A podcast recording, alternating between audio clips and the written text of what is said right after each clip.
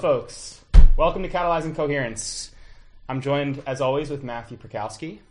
Hello, everybody. And How's it today we have the the esteemed pleasure to have Alexander Laszlo with us. Um, I'll let we, we were talking about how how should we introduce Alexander, and um, I'm just going to let him tell us how he thinks of the work he does and, and how he, he actually puts it into words because it's quite poetical. The work I do, it's it's work play learning. It's uh, I am a student of life, so I, I'm not coming with knowing, but I really cherish this opportunity to explore with you some of the things that are playing around in my head uh, and in my heart and in my connection. So a lot of that has to do with seeing the world in terms of patterns, in terms of relationships, in terms of processes, rather than in terms of fixed things, in terms of certainties, in terms of um, structures. I'm more interested in the flow and then the confluence. How do we flow together? So I was mentioned before when we were just before we started that uh, on one of my uh, signatures and email I have um, holistic being, transcendent consciousness, and curated emergence as kind of the three three areas that I like to explore, and especially where they connect. How do we how do how can we be curators of life and of creative emergence, right? But ones that are opportunity increasing, that are future creating, and that are life affirming. Mm-hmm. So these are, and how do we do that together? Right. You know, so these, this is really my play space. Mm-hmm. Yeah, it's beautiful because Matthew and I similarly um, go quite deep into the realms of what is reality and hmm. try to understand the nature of consciousness in the cosmos and all the different ways it takes form and shape. And to find other people that have been doing such things and then us seeing that the language is so similar that the conclusions we reach, um, as if there is some timeless truth that we can know and feel and understand in a way that has meaningful real world value and applications and insights. And the work that you're doing, um, and the institute as well, you can talk about. I think we wanted Matthew. You know, well, let's just let's just start here. Matthew, uh, we, we met on Friday um, at the interval. We have these happy hours at the interval on Fridays at uh, Fort Mason here in San Francisco. Um, and I told Matthew that night, I was like, okay, we're going to have Alexander on the podcast. Today's Sunday, Father's Day. Happy Father's Day to all fathers out there and the elders. Um, and Matthew's mind got to thinking as well because he's someone that he thinks very deeply about all these issues. And he had a few basic points that I'll let him introduce in terms of just. Uh, some of the things that hopefully the ground we want to cover today with you while while while you're here in this first installment maybe of of many in which we can get together and talk about such issues. Um, so please, Matthew, what, what were some of the topics that we're hoping to discuss today? Yeah, definitely. So, I mean, first of all, when you sent me Alexander's information, um, I was absolutely struck by the amount of symmetry between the type of work that you've spent your life developing or, or working on, um, and what we're trying to bring, you know, bring to the public in terms of the awareness of these thematics that are beginning to kind of break ground into the public consciousness and, and find their place in public discussion and public discourse.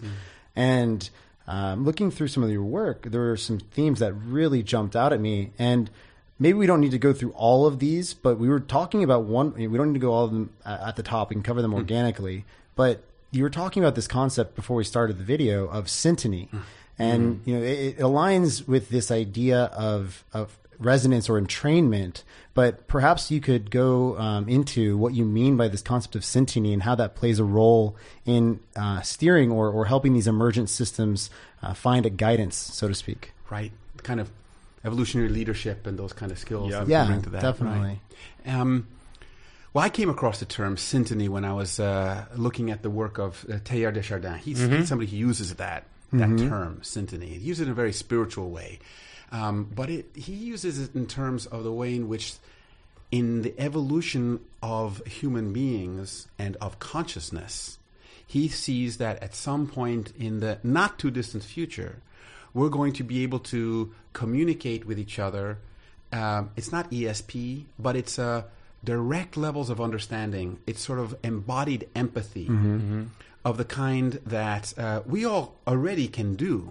Um, it's just that when we have a lot of institutions and a lot of setups that don't uh, structural setups in our in our in our society that don't honor that knowing, that way of knowing that connects. There's this uh, really interesting uh, Netflix series now called uh, Sense8. Yep. Right. Very, and it Yeah. postulates this thing about Wachowskis. Homo, homo exactly. Yeah. the Wachowskis, right? I thought he was from Monsters Inc. You know, but okay.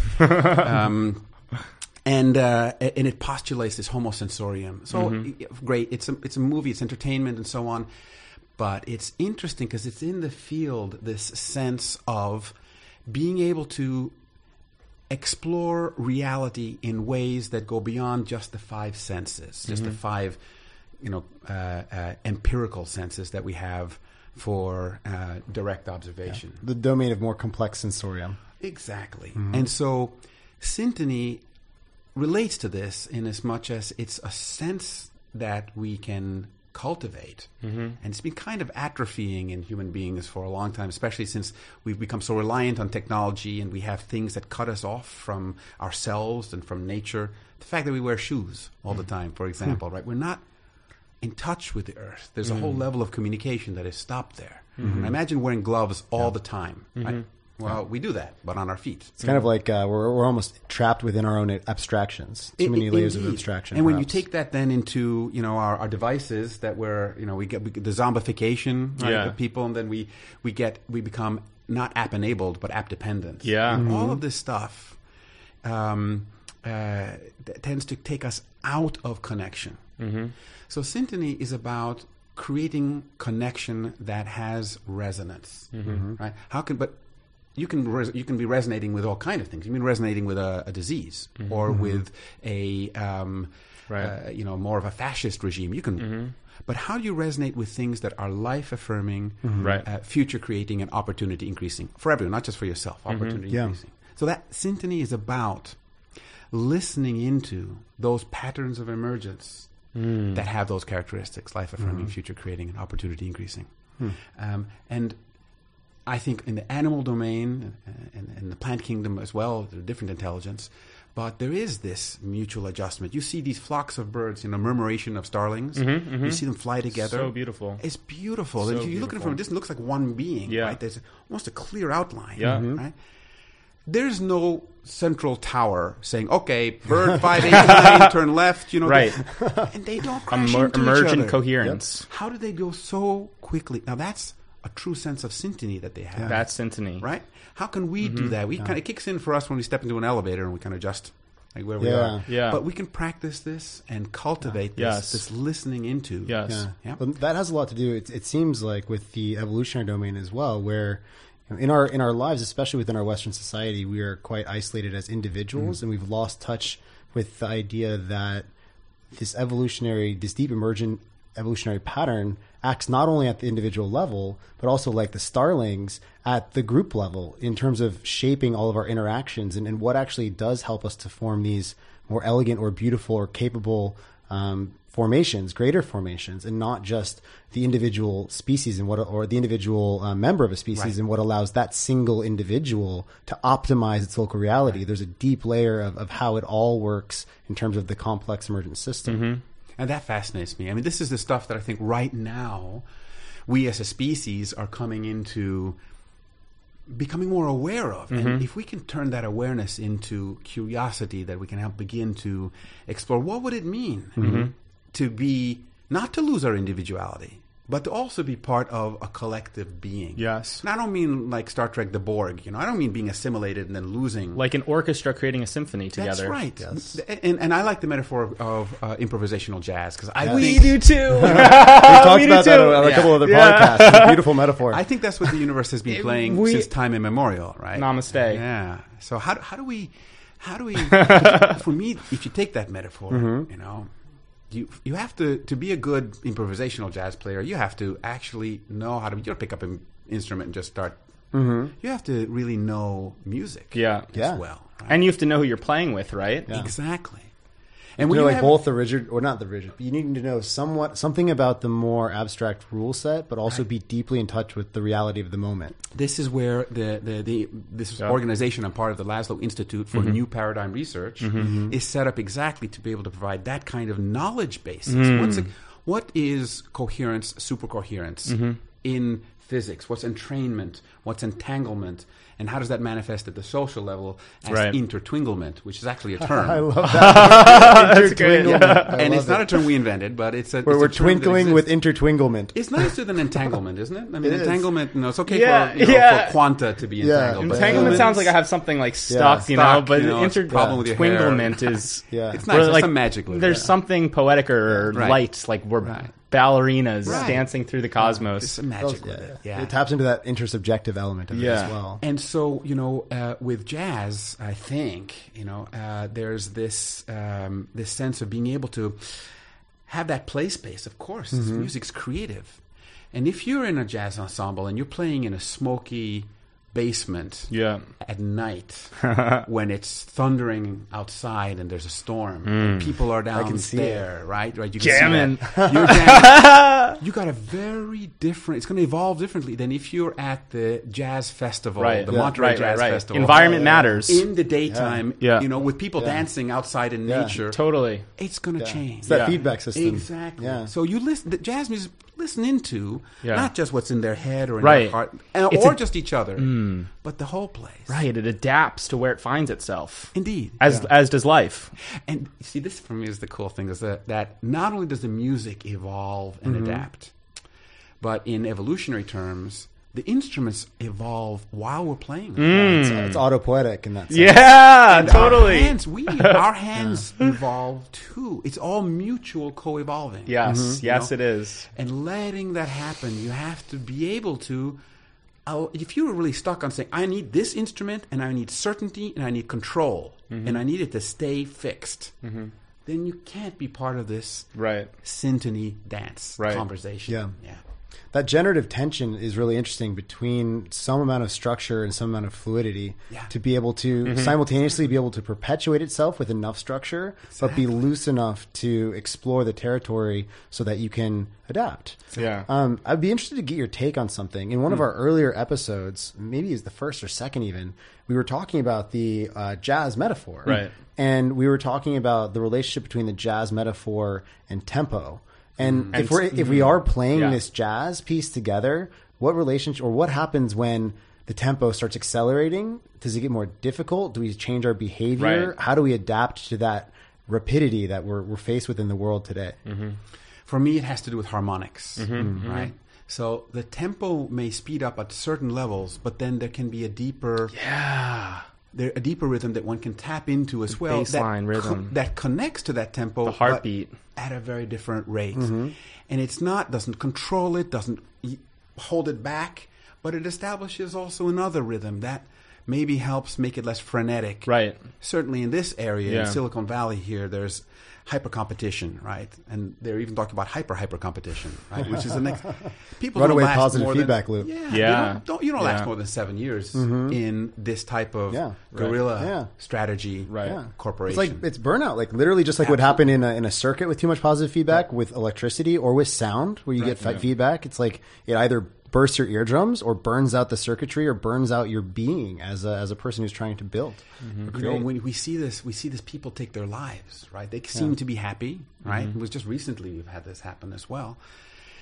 And because of this, I think this lack of connection. You know, you know this concept of Ubuntu. You know, it's Yeah. also a, an operating system. Yeah. Yeah, yeah, yeah. But uh, it's it's an ancient uh, holding coming out of the Zulu and the Xhosa uh, tribes of, of South Africa, and um, here in our Western cultures, we have so much, you know, and I don't want to put everything on poor old Descartes. You know, he did his stuff, and it's okay. He it was right yeah, at the no, time. everyone's- right? everyone is ragging on him. Well, but you know, yeah. it's still, you know, I think, therefore I am. I mean, he said, uh, "Dubito ergo cogito, cogito ergo." sum." I So am, know- therefore I think is more. could, but it's still I. Yeah, It's still true. I am. Yeah. You Yeah. know? Which I says am. little about how the I became the eye. That's right. And in Ubuntu, Right, exactly. it is, I Yeah. am because we are. That's the, right? Yeah. and then there's the and then we are because I am. Yeah. exactly. There's the responsibility. right? There's the reciprocity. Exactly. Yeah, for sure. But that sense of knowing that I'm part of a larger song, Mm-hmm. right? a part of a larger tune, Absolutely. and that my melody needs to fit in. This is a, I think, an excellent metaphor for where the new sciences also find this idea of coherence, because you look at it even at the quantum level, Mm-hmm. Yes. or at the let's take a living organism at the cellular level. Mm-hmm. There's a way of explaining disease, cancer, Mm-hmm. as those cells that are no longer in symphony. They're no longer Yeah. Mm-hmm. resonating with the same tune as the rest mm-hmm. of the being. Mm-hmm. Right? like a malignant cancer cell is just a runaway cell creating things that are not in, in, in consonance or resonance with that structure. Yeah. So there is actually some part of one of the things we're doing at the Laszlo Institute now is exploring the implications for medicine, and we're mm-hmm. looking at hmm. precisely how then can you can you. It's not reprogramming, but it's more like reminding right the cells of their home melody, Right. right? Yeah. that can bring them back into this consonant Yeah. jam session with the rest of the being. And we should think because this co-evolutionary process goes both for us in the world, but also within our own selves. We are 37 trillion cells. We have more cells in our biome than we do in actual, like our actual self that we usually think of. It's like we are this collection of life Exactly. organized harmoniously through this coherent sense-making apparatus, which is heart and mind and all these different ways in which we cohere as an individual. I mean, wouldn't it be wonderful if this sense of being and this appreciation, this joy and awe, mm-hmm. I mean, it really is awesome to think that Yeah. all that is going on. It's- right, and we're not having to say, "Okay, um, I need to uh, digest now." Right, I need to- right. I mean, it's Yeah. it's going on. It's the super coherence. Well, super, see, this is where we where we tie in exactly because coherence is within the system, though at least the way we define it, and coming mm-hmm. from the from uh, from physics. Mm-hmm. So within a system, you have levels of coherence where everything, when it the ideal never happens there. There's always something that's slightly off, right? Mm-hmm. If it's never like 100% all down to the levels of the quarks aligned, it's hmm. not. Yeah. But that's all right. That's that's the dance. That's Right, the that- breathing totally. and all of that. Indeed, even in in um, the cardiologist will say that a healthy heart dances. Right. So it never has Yeah. a fixed. If it's too beat. rigid, it's an unhealthy heart. Indeed. Yeah. So part of that is that, but allowing for that play space and having that coherence. So there's nothing seriously singing its own tune, going off in, in its own direction, because that's again a dis dis ease, right, in, in the system. Um, that's coherence. When you take that being, like the whole system, and then check to see are we in re- in a coherent relationship with our environment. Right. Now, okay, do we have harmonious relationships here? Is there lying? Is there dysfunctionality? Is there sabotage, intrigue? Okay, that's We hope not. no, we hope not. But that's between the level of the system and its social environment. In this case, human beings, right? If we are in harmonious relationship on that level, and harmonious relationship in within, that's called supercoherence. Yeah. So internal is one level of coherence. External is another level of coherence. Combined is supercoherence. It's Right. like the superordinate coherence of the subjective and objective worlds, Yeah. so to speak, or inside and outside worlds. Inside and outside. Yeah. worlds. yeah, yeah. Those might be the the mapping might not be quite Yeah. um, symmetric. Yeah. One one thing I'm kind of interested. You mentioned Descartes and kind of this Mm. unfair. Um, you, know, you know, we have a retrospective uh, perspective Mm. looking at his work, and, and we're kind of we see both where it shaped the world, but also perhaps where we're Totally. bumping up against the limitations of that Mm. mode of thought. Another thing that was really interesting that I came across recently along those lines was the history of how we came to view and study bacteria Mm. as like monocultures. I didn't know, but we there was actually a time when each of them were you, you look under the microscope and they were called fission organisms Mm. because people just couldn't conceive that there were thousands, if not millions, of species under that microscope.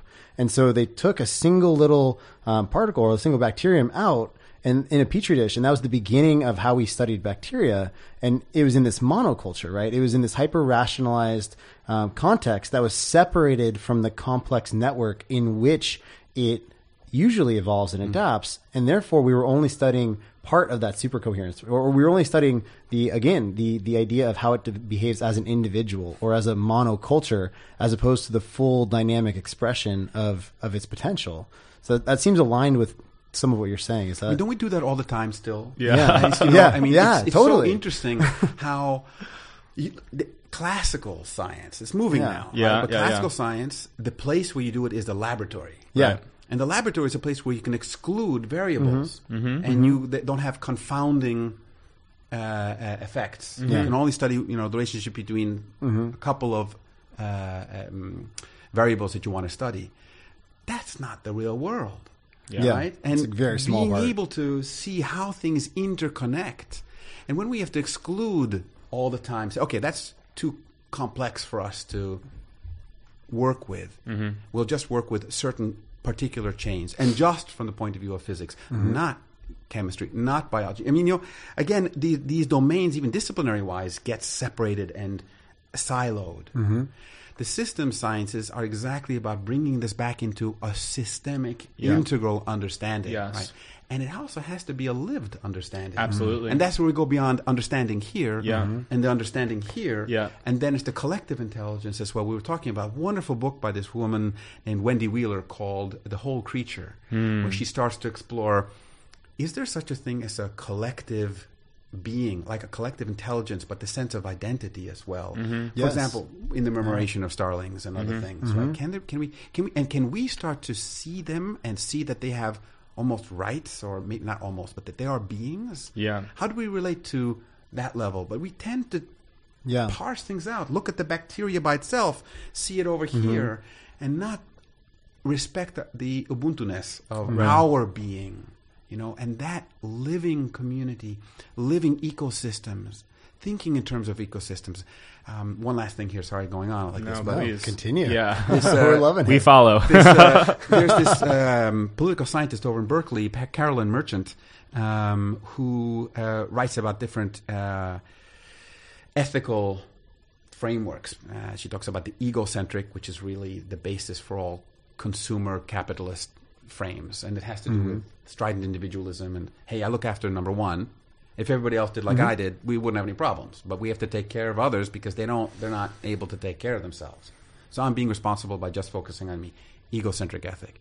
Then the homocentric ethic, where we are, hey, you know, we are humanity. We have to really care for each other and for ourselves. We don't mm-hmm. want orangutans dis- to disappear because we want our grandchildren to be able to actually see what they're like. Mm-hmm. But that's still homo. It's not like the orangutans have rights Yeah. in that Yeah. in that framework. Then there's the uh, ecocentric framework, and this is where I want to get to because the ecocentric mm-hmm. framework is like we are the planet, mm-hmm. and she has this dialogue between an egocentric person and an ecocentric person. They're both in the rainforest, and one of them is trying to establish a, mm-hmm. a mall right there, and the other one's chained himself to the tree and says Yep. no. Yep. And so the the egocentric guy says, "Why are you doing this? You're obstructing progress. We're bringing civilization. Where this is progress. What tree Yeah. asked you to intervene?" And the guy, the the ecocentric guy, says, "Hey, I'm not a human being trying to protect the rainforest. I'm part of the rainforest trying to protect itself. Mm-hmm. So an expansion of identity and this sense of being part, being actually a part of something much bigger. Yeah. And in in line with that, how do we, in your mind, how do we bridge that gap between the, the ego and the ecocentric perspectives? What does that look like? What do those dialogues look like? That's a deep part of what we're trying to do here at Catalyzing Coherence is Yeah, find yeah, ways yeah. to help people from different perspectives. You know, people are these functions of their their past and their culture and you know what they value at that given point in time, and then we meet people who have entirely different pasts and entirely different perspectives. Like you just, you know, you mentioned a situation very much like that. Mm-hmm. How do we bridge that? How do we how do we start allowing that to kind of cohere? Well, I think it's what you're doing. I mean, it's it's talking to people and it's connecting. Yeah. Um, there, there are three things I'm, I'm enamored of in my my work play now. It's this idea of coherence that we talked about and super coherence. This idea that we talked about already of uh, consonance, right, which is conscious resonance. and how do we actually really align? That's the syntony dance. Mm-hmm. Mm-hmm. And then there's connection. So coherence, consonance, and connection. How do we bring that in? And in a framework that the Laszlo Institute is, is focusing on now is bring it into a five levels. So that you do this at all five levels. I, you know, that's still an ideal. I don't know, I, I, but if we can work practice this, Yeah, and say, yeah. how do we bring this into our lives? So Yeah. it's really this curating these this dance, this symphony, Yes. this jazz Yes. at these five levels. The first level is intrapersonal. Mm-hmm. How do we do it within ourselves? So, like you said, we're, we're like in amazing systems ourselves, Mm-hmm. not just biologically, but emotionally and and ethically. We have all these things we have to think about and relate within ourselves. how do we how are we a thriving system mm-hmm. right so that that's the first level of coherence right being thriving systems ourselves Mm-hmm. it's not egocentric it's just being part of a, a, a garden of li- Yes, thriving systems putting on right? our oxygen masks Yeah. first to, to then go and exactly right yeah being being whole and integral Yes. exactly the second level is the interpersonal coherence and connection and consonance right so at that level again it's how do we have healthy relationships Mm-hmm. how do we listen you know what they talk about you know active listening Mm-hmm. right you know empathetic listening so we're listening into not just to be able to make the next point but saying hey what what are they saying? Who's this being here Mm-hmm. with me? Mm-hmm. You know and we relate. We truly seek to connect. And how how is that being actually me as well? You know mm-hmm. because we mm-hmm. In this field Mm-hmm. Right. we, we co-arise Yeah. How do we establish the resonance? right that, that- and, and the consonants right And the consonants, Yeah. yeah. yeah. so that that how do we do that? So that's the second level. So intrapersonal, interpersonal. Mm-hmm. Then comes the trans species. How are we doing that same thing? That same patterning of that dance, that set of relationships with the more than human world. Yeah. And it's not just animals and plants. It's also rocks and rivers and the water cycle. I mean, it's how are we part of a thriving narrative? Yeah. And Chardin talked about this, right? Like going back to, I, I talk about the Gaia principle, but then he, he uses the term of the noosphere. Right. Very powerful. Very powerful, Very powerful. concept. So how is how are we? What is the? What are we taking? Reading from it's like read out and read in to the noosphere. Mm-hmm. Yes. Right. So how are we? How's that informing us? And how do we inform it? Because with our very thoughts. It's what's building it. We are. It's a co-creative process. Exactly. So so that's the that's the third level, right? The two more. So intrapersonal, interpersonal, trans species. Then there's the transgenerational. Mm. So how are we having that thriving conversation with our ancestors? Yes. What is And it? with- what is the context like across time when you Exactly. extrude it and you step back? Yeah. Exactly. It's this the pattern. diachronic Yeah. frame. How do we do this in a way that also not only is with ancestors, but with future generations? It doesn't have to be our own offspring, but future generations of all beings. Are we? And this is this people can more relate to this. I think you know. Are we preparing a narrative that they're going to be able to take forward and, and thrive in, or a song, let's say, you know, Mm-hmm. or is it going to be, you know, really a barren, difficult Yeah. narrative for them to live into that yeah. we prepare? So There- there's a proverb, I, I forget, I think it's of Turkish origin, that goes something like Society grows great when old men plant trees whose shade they will never sit under. beautiful. You know, when we have this connection with our children, our children's children, and we see the stream of life through which we are coming through ourselves, through the elders, through our past, through spirit, manifesting itself through this evolutionary process that takes form in ways that are now human. Now there, you know, there there is some life spirit, right? The starlings, there's some something of an essence, a qualia that is hard to put our finger on, but it is this dance that we're trying to tap into. It's why I really love the notion of Tao and this this this underlying graceful tuning of yin and yang, this tension that emerges and, and all of life bubbles These forth are the through that. perennial wisdom, Right. You know, and when you're even quoting that, uh, uh, what you were just sharing about the the men preparing, Yes. uh, planting trees and so on. This is, for me, this is, it's exactly doing that. You're you're you're functioning at that fourth level now. When Mm-hmm. you do that, you are remembering. You're bringing membership Yes. back into. Mm. Yes. you know, bringing membership back into remembering, and that helps restore or restory, Yes. restory our futures. Mm-hmm. And the recognition to recognate. right, You know? But you know, that for me, it's in a way, it's memories of things yet to come. You know, the, Pablo Neruda has a nice phrase like around that, that. yes. he talks about the recuerdos del porvenir. You know, memories of things yet to come. Beautiful. It's like a future Sensing resonance. in- yeah, but you know, our relationship with time. Yeah. Yes. Well, we're not there yet. But okay, so the fourth the fourth level is this this one on uh, that relates a little bit to the time, right? To, to the past and, and future generations, and how are we in that syntony Yes. dialogue Yeah. in that frame. So you got those four levels, and the fifth is what we call the pan cosmic, Hmm. and that's where you're saying exactly, Brian, right now that we're in this in this. Um, the starlings tap into this this noosphere. The noosphere is actually something that yes is a sphere of this planet, but it's in the cosmos. Yeah. There's an anima mundi that underlies It's like nested spheres on spheres on spheres on spheres, all interacting, all sending information to each other, and it's not disconnected. We're not like Yeah. some in our universe of our own. We're Yeah. part of an Mm-hmm. integral, unitary, holographic cosmos that Mm-hmm. is mutually informed all the time. So it's recognizing that it's this having these coordinate systems that are separate from each other, right? This Cartesian duality. I mean, he, he's ultimately espousing a duality That's that we're still recovering from today. And that, I think, is what the new sciences are recognizing. Yeah. There is, we're not in a dualistic universe. Yeah. But that all matter, energy, consciousness Yeah. can be expressed in terms of vibrational patterns and packages of vibration. Mm-hmm. And, but it requires a new, really a new paradigm because Yes. when we would take this down to, in physics, down to the smallest meaningful measuring, measurement unit, which is the Planck length, Mm-hmm. what the what they find at that level is no thing. There's Right. nothing there, but there is a vibrational signature. Yeah. Pattern. Right, and there's a certain vib- that that vibrate. But people with with our old paradigm, we'd have to say, okay, so what's vibrating? Some something has to vibrate. No, it vibration is. Yeah. Mm-hmm. But from with the old paradigm, you that what doesn't make sense. You have to say, well, wait, the guy, some, something has to be vibrating. Yeah. No, actually, it is the vibration that causes the thingness. Mm-hmm. So what we perceive as material is mm-hmm. actually high frequency, high amplitude packets of vibration. The Yeah. thingness That's is the it comes. interference pattern.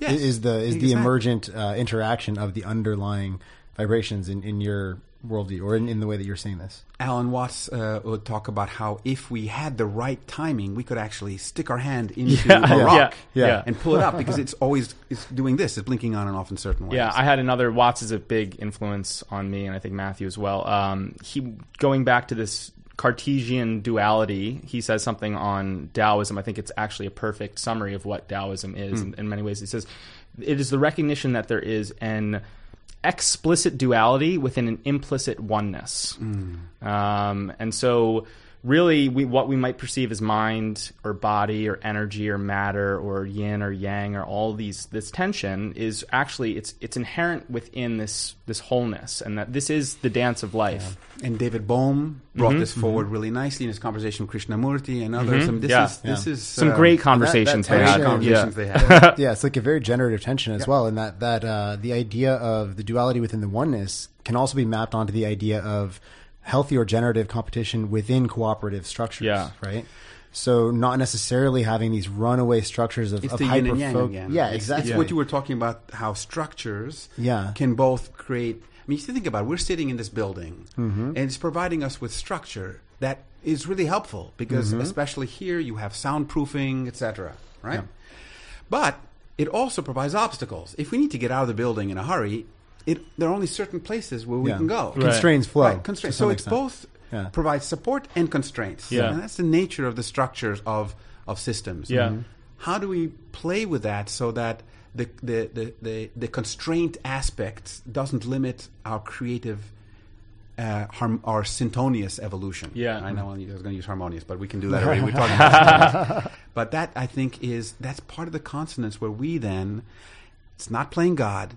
It's not saying we're going to make it be in this way. There's this wonderful proverb that says, you know, we cannot direct the wind, but we can adjust the sails. Yeah, Yes, exactly. yes. that's a beautiful. So that's a beautiful proverb. learning how to do that, Yeah. how to flow with it. Yep. Yeah. And, um, and then understanding the limitations of that as well, and, and perhaps being okay with that, or, or adapting to it, as Yeah. opposed to fighting against No, it. exactly. And And there- knowing when when you're flowing with, and then how to. It's not always that you meet it head on. Yeah. I mean, Yeah. there's there's the obliquity Right. of it as well, making oblique paths. Mhm, And this is so. I mean, we let's talk about some complexity science as well. I know you're familiar with this this way of sort of organizing all these different disciplines that we find. Um, we often talk about cybernetics on this show, um, and and and cybernetics is a Greek word. It means stewardship, right? It literally is the art of control and communication in systems, both biological and machine. It is basically trying to say, here's a system. It is trying to get from point A to point B. Like I, I again using myth and metaphor. I, I like the notion of Ulysses. Mm.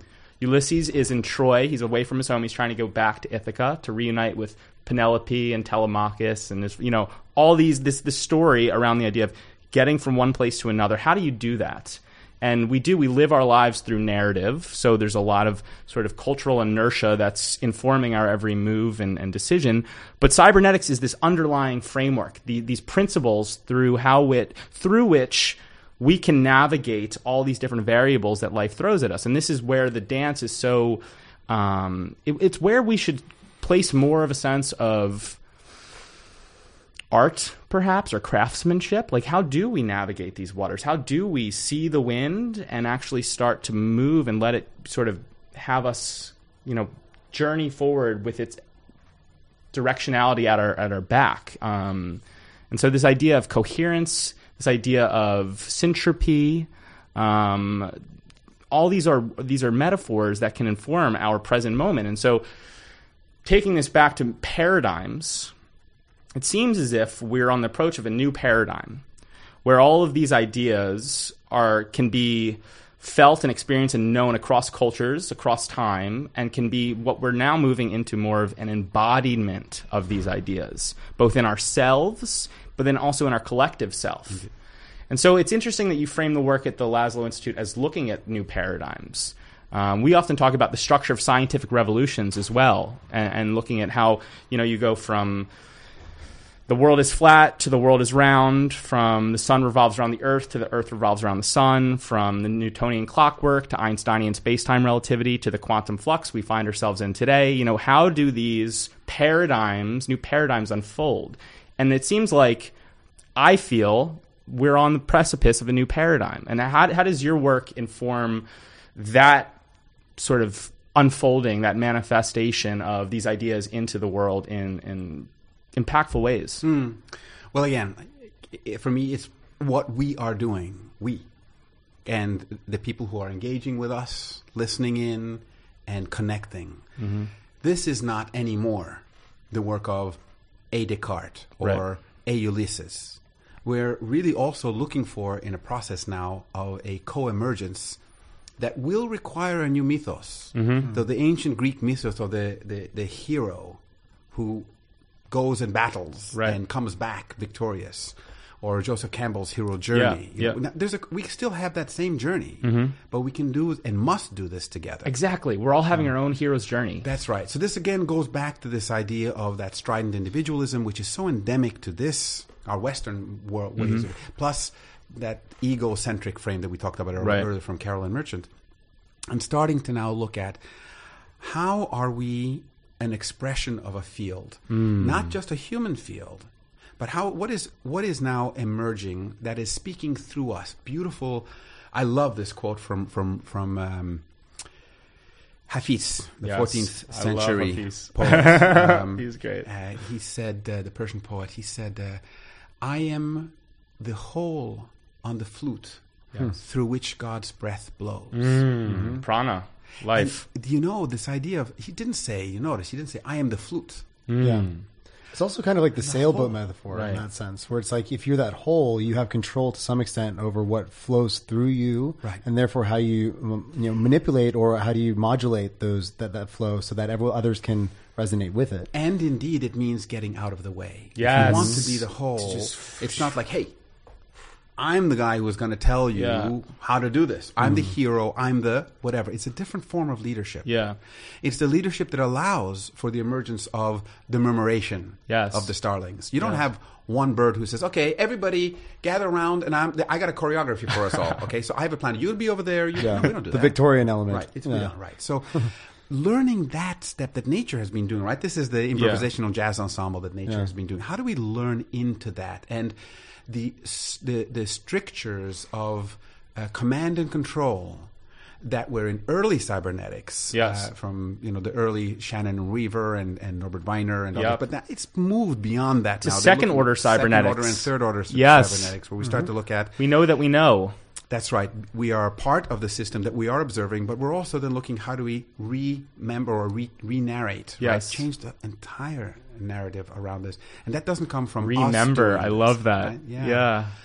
So I, for me, this uh, does get supported very much by the the, the sciences of complexity, cybernetics, uh, uh, general evolution theory, yeah. Uh, evolutionary systems theory, and so mm-hmm. on. And uh, this systems perspective, and cybernetics is a systems perspective. Yeah. Um, bringing that in with science it does help us put on new lenses to totally. see the interconnectedness, yes. the interdependence, yes. uh, and the interrelationship mm-hmm. yeah. of this mutuality. And again, this for me means that we're living in a world where individuality it's it's great. I mean, we all are our unique song. It should be celebrated. Yes, yes. Right? but we don't have to fear the the the, the um, uh, codependency Right. when we are working with others to say, okay, your reality conditions mine. Right. Mm-hmm. But we can create an interdependency Yes, yes. where what we do does affect each other, mm-hmm. but not in a way that restrains, mm-hmm. but allows for. And I'm sure that's what, actually, not sure. I would imagine that that's what the starlings do as well, because there is no murmuration without the birds there. Yes. Yeah. So they all got to be there. Yeah. Right? That's the Ubuntu again. But at the same time, they each benefit from what all the others are doing. Yes. And they have to be there themselves to make that emerge. Yeah. Isn't this the life on this Yes, planet it and- And, in the universe? It- Very much. It's nobody makes it happen. Yeah. But at the same time, we make it happen. Yeah.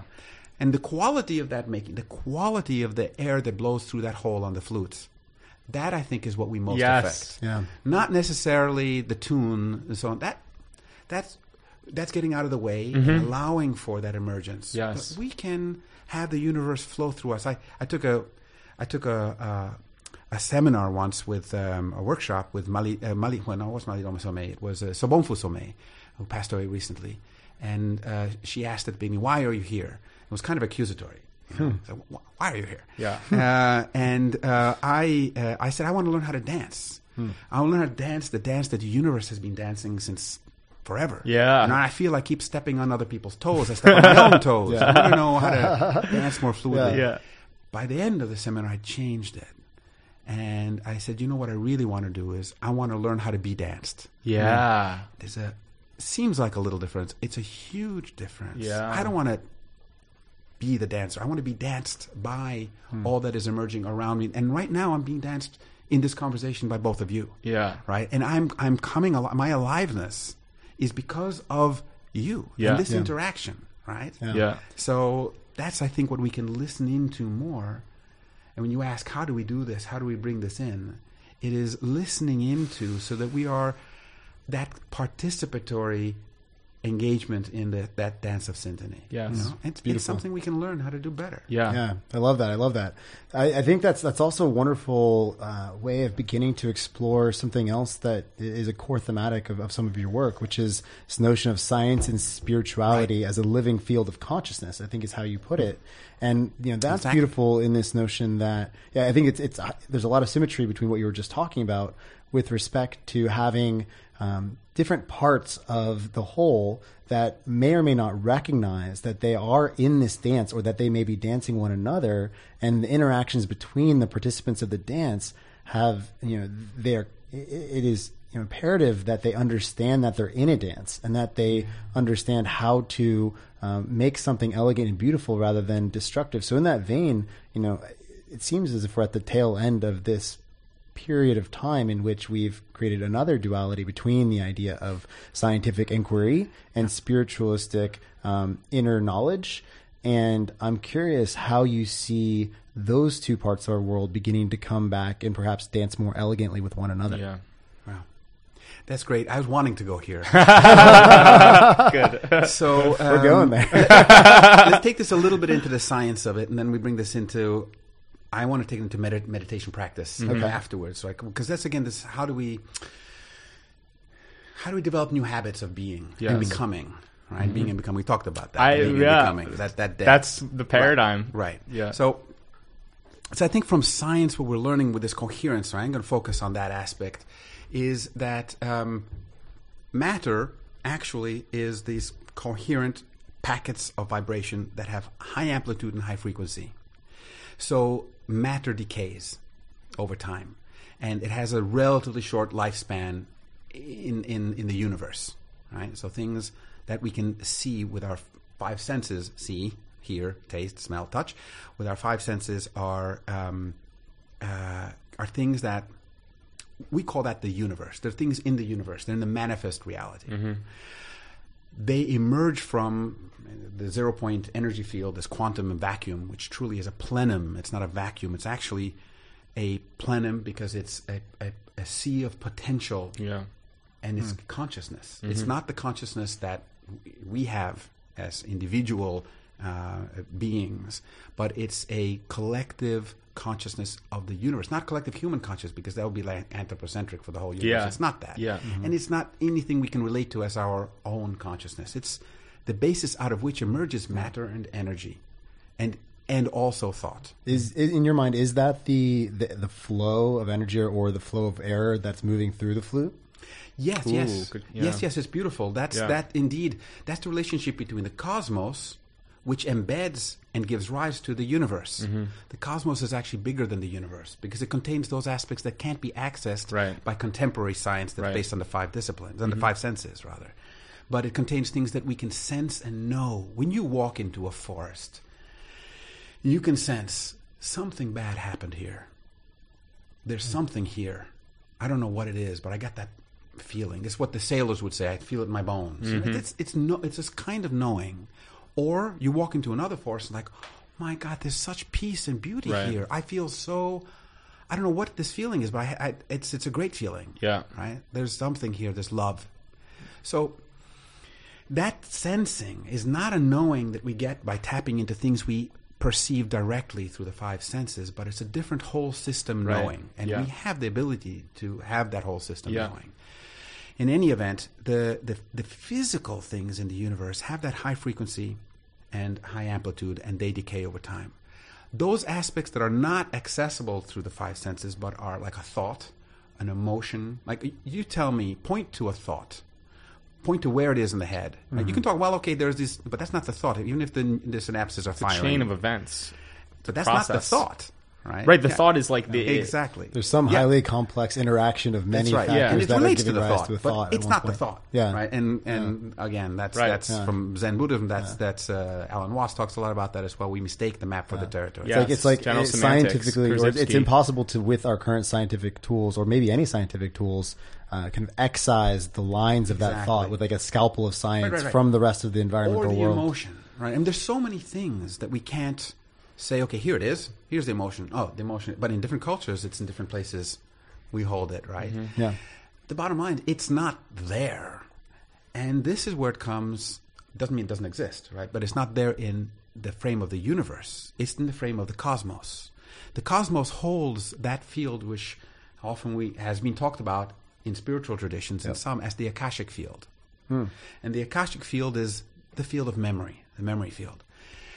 We can't explain so many phenomena of consciousness with our contemporary science.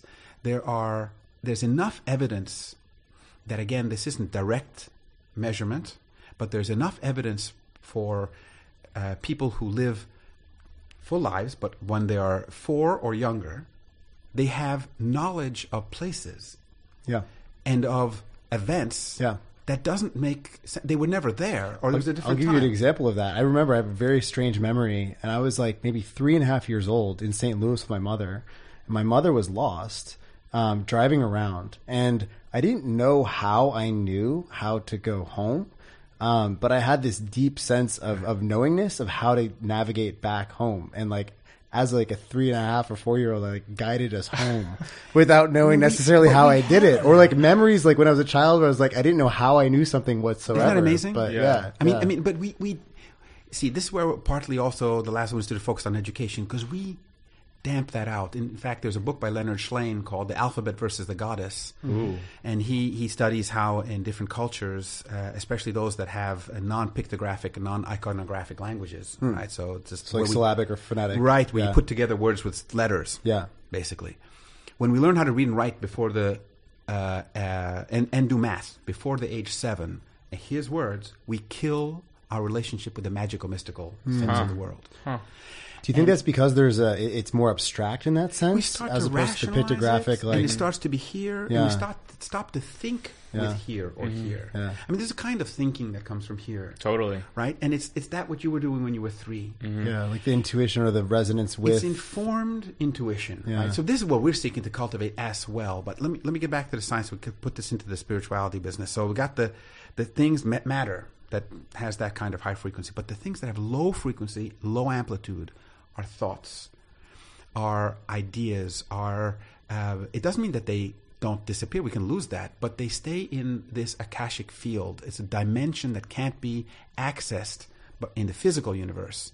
But it info- literally informs, put form into the physical universe. Is that related to some of like Sheldrake's work? on Very that? much so. Yeah. He talks Yeah. about uh, morphogenetic and morphic Yeah. fields, Yeah. Exactly. right? Uh, but those are localized. So this is now looking at it at a universal frame, Yeah. saying that there is a and David Bohm's implicate and explicate order, right? That's the it's the same same meme, if you will, right? I have a, there's a meme, there's a bumper sticker that Terence McKenna used to talk about. He goes, "Man thinks, God knows.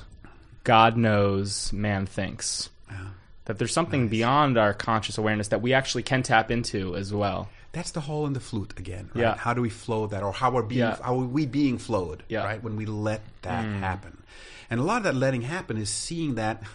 If you want to take it into that framework of God or who I wouldn't, I wouldn't necessarily Some go too- abstract metaphor to. But I see it that that is what we are being and doing when we are in syntony. Yes. Hmm. That is the breath, if Yes. will, of God. It's like as as the air flows through our separate holes, we make our unique sounds, and then it comes out back into the universe and becomes once again the wind that flows back into informs the the, flute. uni- it, right. It helps Yeah. pattern in the universe, and that can be Rhythm. accessed by others. Right. That's why it's holographic. It's transtemporal and non-local. This field, the akashic field. Yeah. Um, so if we look at that, hmm, then we get to the idea that there is the possibility of disincarnate consciousness. So what happens to us when we die? This is part of. We have a book called that I wrote with my father. Better said, he wrote it with me, right? Because he's he, he he did the the genius work on it, um, and it's called "What Is Reality: The New Map of Cosmos and Consciousness." and what we look at then t- brings together so many different uh, thinkers. Now, we didn't only right. we brought together a variety of neuroscientists and biologists and, and uh, sociologists. you had some so on. great people tied to that book. really interesting people. Yeah. So what what, what we explored together, including some. Um, uh, spiritual leaders and, and, and mystics as Yeah. well, but but again informed. Not, we're trying to get separate the wheat from the chaff and make sure it's not quackery. Yeah. right. You know, so which is difficult in, the, it's in a realm where it it's is. where it's so esoteric. We we were kind of feeling in the dark. But does it have that consonance? Does it actually Yeah. ring true with a broader sense of like? Can it be uh, replicated in the sense not maybe direct, but you see that other people have said similar things over time. Yes. Yeah. that's where the spiritual traditions come in very importantly as well. So what uh, what they uh, look at here is that uh, there is the, there's the notion that this this patterning in the universe that leads to high frequency, high amplitude things that we see and observe, and other aspects that we know that are real, emotions, love, real, but we can't like it's here it is. Yeah, right. And thoughts Yeah. and ideas and creativity. These are things that you can't point to, Yeah. but they're a huge part of our cosmos. Do you think there's something to the idea that because I mean I, I'm getting this this idea or this this visual in my mind of you know the cosmic background microwave radiation of this this kind of encapsulating um, low amplitude um, pattern that isn't quite uh, high amplitude or, or or it doesn't concentrate enough to break into our domain of consciousness that we've adapted to. Um, it seems like because you're, well, you're you're making that distinction between these high amplitude um, and low amplitude types of vibrations, where it seems as if in our conscious mind, or maybe perhaps the conscious mind as we know it, is adapted to the former but not the latter. Is do you think that's No, a, I, I, I, I, Okay. I wouldn't say that. I say that they're, they're both present, but because of our cultural, consider many cultures Okay. that are adapted to this, Interesting. Okay. that hold this. I mean, it gets a little. So you bit think back that's to more the- like the langu- the linguistic element that you were talking about shapes that more That's than right. okay. That's right. There are cultures which have a di- different no. All of the not all because again there's quackery involved, but many shamanic traditions. Yes. Mm-hmm. Move along these lines directly. Yeah. They talk about a technology of consciousness Mm-hmm. and about ways of knowing that we can't get to through our science, Yeah. but that affirms similar patterns. Yeah. But they do it through a different way of knowing. Or when you ask them how they figured out which plants to put into the ayahuasca, Right. they tell you the Right. plants told them. Yeah. That's right. You see, so Yeah. again, that that is, so we have the capacity to Yeah. access, but in our Western educational system, primarily, Yeah. we are scared Yeah. to be informed by that. It has to come from we otherwise we lose control. Yeah. And we're and, and we lose certainty. Yeah. But we don't allow something to flow through us. It's like, whoa, what are we in in, in some, we're uh, possessed. And we Well, we're holding on so tightly to that previous That's right. paradigm. That ego, ego, ego. Yeah. Me. Yeah, I'm yeah, yeah, I'm in yeah. charge. I'm in charge. Yeah. But how do we how do we then allow us to be in charge? But again, just sorry to come back. So we got the we got the Of course. physical stuff, Yeah. high amplitude, high frequency, and then we have the world of ideas, emotions, uh, spirit, Yeah. if you will put it in a broader sense. Yeah. Okay, that's low amplitude, low frequency, and has a very low decay cycle. So Mm. because of the low amplitude, low frequency, so we And can and operates over long timescales as well, then, because of that It amplitude. Seems, it seems maybe almost uh, eternal. Yeah. it seems that, but The cosmic om. Indeed. But we as human beings or as life, you know, you take a, a dead body, put it there, and you take a living body, put it there, and they're both, let's say, inert. Let's say one of them's uh, in a deep sleep, and the other one's, and you can barely see them breathing, right?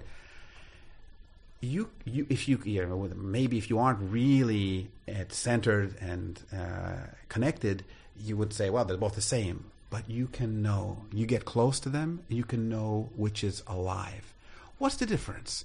How does one? How is one alive and one is just a dead body that's not animate? Right. This is you know, Frankenstein. All that kind of like that. All that question. Th- What we're coming to look at is, and this is just a, a theory. This is not, or rather, better said, it's a hypothesis. It's not even an established theory. This is just a hypothesis. But I'm exploring this Yes. myself. Yeah. So this is where I am in my inquiry. Doesn't mean this is like, oh, this is what it is, Can I preface this? That's my inquiry, yeah. McLuhan said, "Mysticism is just tomorrow's science dream today." Hmm. And was it Arthur C. Clarke who said any sufficiently advanced technology is indistinguishable from magic? Yes. Right? So the, all these things, right? So what we don't know that we don't know, right? It's why we use art a lot because art actually helps. evokes. Yeah. Right. Exactly. So, but here's where I'm going with this. My my hypothesis. I'm saying, okay, Please. so look, you have the you have the high amplitude, high uh, frequency matter. And when the low amplitude, low frequency matter, uh, sorry, patterns, not matter, but patterns, merge with that, Hmm. you get an amalgam. Yep. And that amalgam, and it's like, you know, you take lead and gold, you get an amalgam. Yeah. Right? I forgot the name of the thing, but you, you, get, you get something else. And then you can separate them out again with sufficient heat, right? But they have special property when it's one, and it becomes one thing. Yeah. We, as a living beings, are both high amplitude, high frequency matter, and we are low amplitude, low frequency thought, emotion, mm. spirit. Mm. And that is when we are combined. When we die, the low amplitude, low frequency yeah. goes its own way. Right. And the matter goes its own way and, and recycles. Yeah. Yeah, they're Right? no longer bound. They're that no longer bound. Yeah. No longer coherent. That's right. Yeah. They And it- decohered. part who know, it could be coincidental, but part of that that that this incarnate consciousness can return into matter at another point, right? So we'll get into the potentials of understanding things in terms of whether it's reincarnation or what. But it's the idea that there is this disincarnate consciousness has a variety of different potential paths that we have studied from. Now, this is where you go to the spirituality, the whole understandings of the bardo and the different paths and what interesting to explore, and we can't write it off as being being. Uh, it's not absurd. That's what's interesting about it. Um, and and for me, the the this has implications now for. And this is the last thing I'll say on this part for how I meditate Hmm. Please. because um, often we meditate in one way at one time in one way so we try to go into our inner world we try to calm slow things down and we connect to the eternal that is absolutely great but that's on that one dimension of our being which is the low frequency low amplitude which does connect us to the more holographic uh, uh, dimensions of our universe it does take us into those domains fantastic but we we, we leave or ignore or don't pay attention to our body in those Yeah. things, our physical aspects. If you follow somebody who is in in sports when they get in the zone, right, or uh, people who train in the martial arts, and I, I do a lot of training in that as well. You want to be very present. It's a different form of meditation. You want to be so all your senses are awake. You are. They talk about being raw, relaxed, awake, and waiting. You're in a ready state. Yeah. So you're you can hear things that are happening outside of the building Mm-hmm. because you're not hearing, but you're connected. Yeah.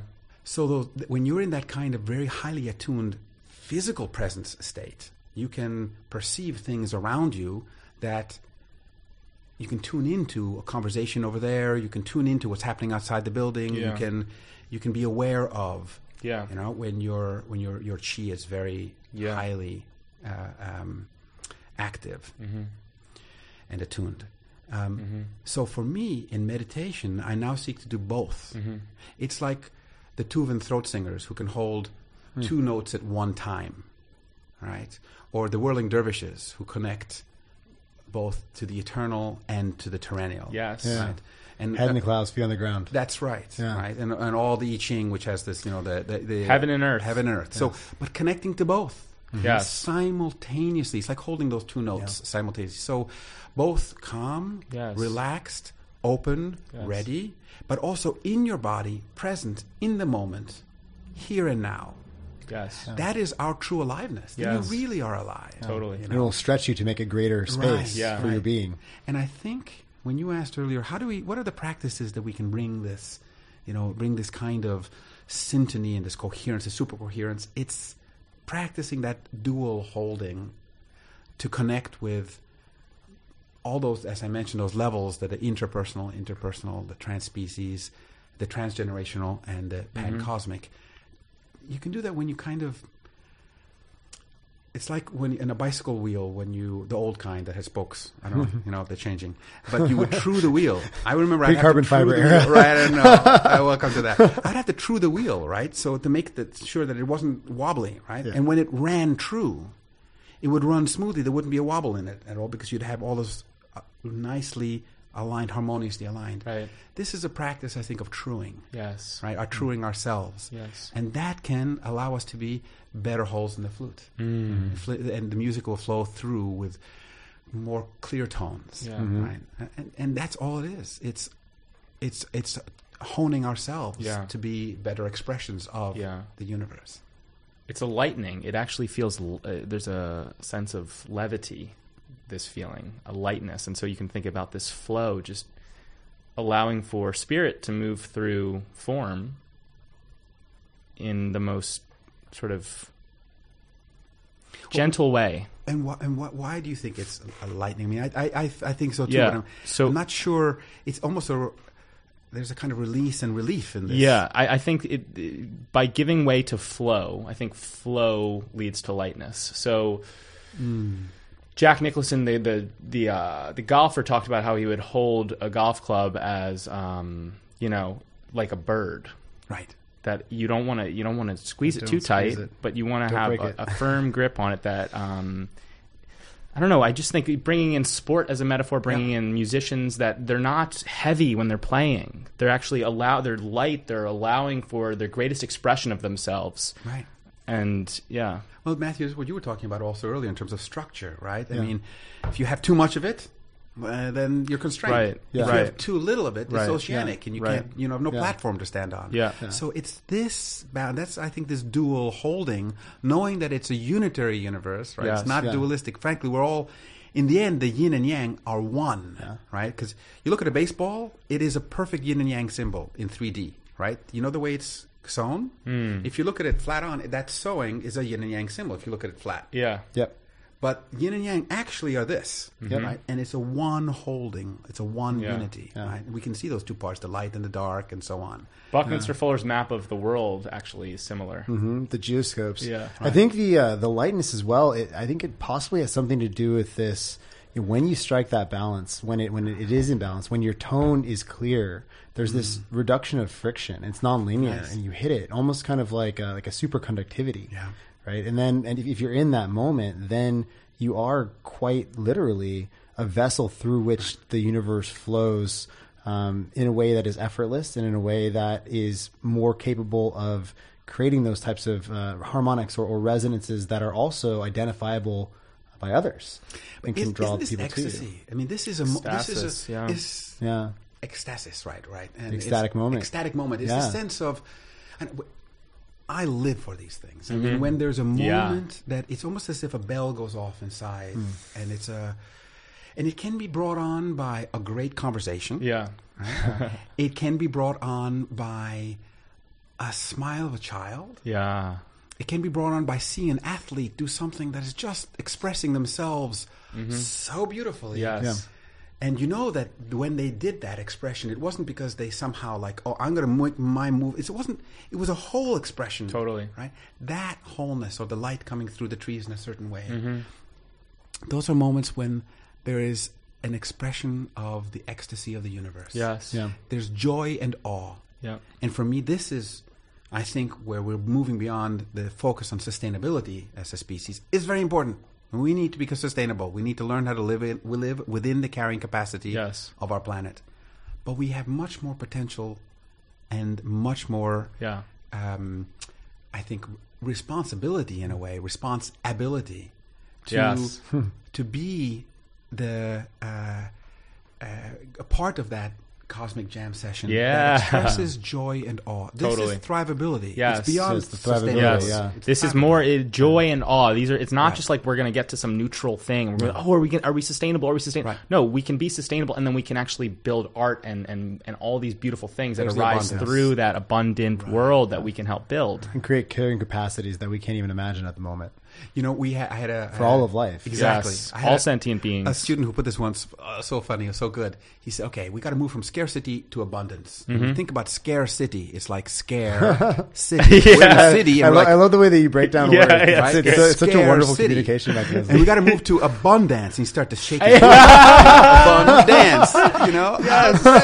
That's, that's yeah, a it's so memorable. Of it. Yeah, Yeah. it's so good. So it has to have play to it as well. totally. And and maybe it's one one one of the, one of the fewer last things for me. The the idea of we talk about people who talk the talk only, right? And then you got to learn how to walk the talk. Yeah. Right. Okay. Yeah. Great. So that's being coherent. Yeah. Cool. And being you know have integ- integrity. But people still do walk the talk, and then they go home and they do other things, right? They know how to. They really know how to show you, but they may not be really living integrity. People who live the walk. Mm-hmm. It's just their way of being. Mm-hmm. You can tell they live the walk. Mm-hmm. It's they're not trying. Mm-hmm. Still, I've met people who live the walk with a real holier than thou attitude. Mm, okay, I'm living it better than you, and I'm I'm more sustainable or whatever. I'm more enlightened. right? Yeah, yeah, yeah. Competition of enlightenment. I think- I think Alan Watts was like, you know, talking about even like the com- competition between gurus, Gurus, and, yeah. and a guru talking about uh, a guru talking about another guru as as as kind of being part of that competitive game, but yet the guru mentioning the fact that another guru is trying to compete is in itself a form of, but I'm not like that No. guru. I'm I've- above that. Yeah, I've- yeah, yeah, yeah. It's I've still the same game. escape it.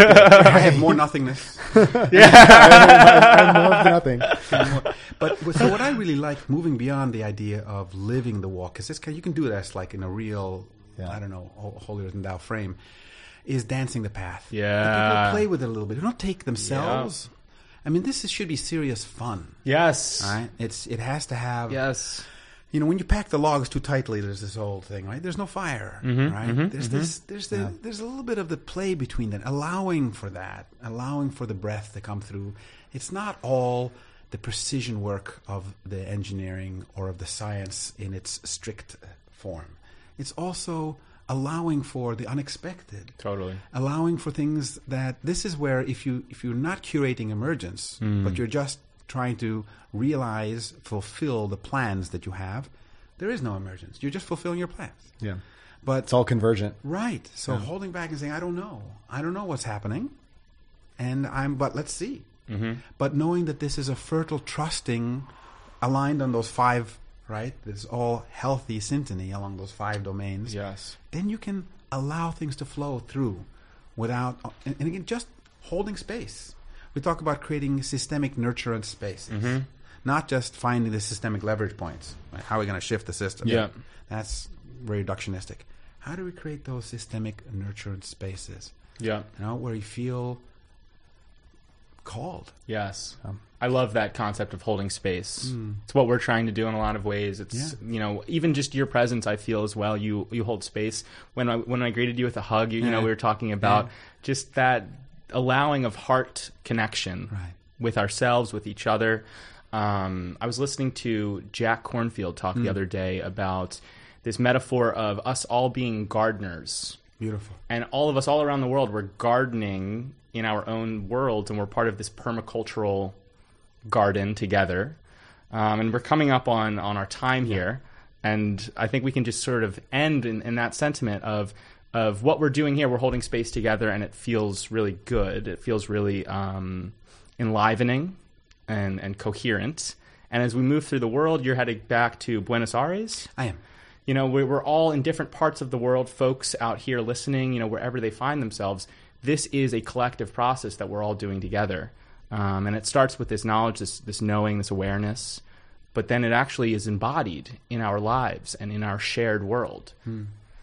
I think that as gardeners, you know, and I, it's a great metaphor being ecosystem gardeners. Yes. Mhm. but all sorts of ecosystems, not just the Yes. You know, I mean, there, Yeah. there are all sorts, right? Take And care of yourself, take you care of your brother, this. your You- you are- sister, your you are like everyone. exemplary gardeners, right? And this wouldn't have happened. Thank we you. gardened this wonderful, for me, wonderful conversation and exploration. I've learned tremendously from both of you, but the kind of learning that is not like, oh, I, I got the new formula. No, I've learned about humaning. Yes. Right? humaning together, and I think that that's that's for me just so rich. And knowing that there are many different types of gardens, right? So it's okay to be a gardener of a French garden, which is very different than an English garden, Right. Right, and that's very different from gardens in Amazon, Yeah. right. And not thinking there's one right way, Right, right. But saying, you know, what, we're all curating this field of emergence, Yes. right? We all come to the gardening convention together. and don't say, hey, look, I Let's got, share our harvest. That's we right. can trade. I got Roundup. No, yeah. we're not, we're not coming with that, right? Yeah, it's yeah, has to come from ourselves, Yes. from from here. Yeah. And that's that's we bring ourselves to the garden. Alexander, thank you so much for being here and, and Thank sharing your wisdom and everything. And look Thank you. I'm deeply you to both appreciative of of you joining us today. Yeah. I'm so happy that Brian, you know, that you and Brian found one another Yeah. uh, at the Long Now, and this was absolutely wonderful. I'm, I'm going to be high for the rest of the day. namaste, namaste, friends. Ashe. Thank you.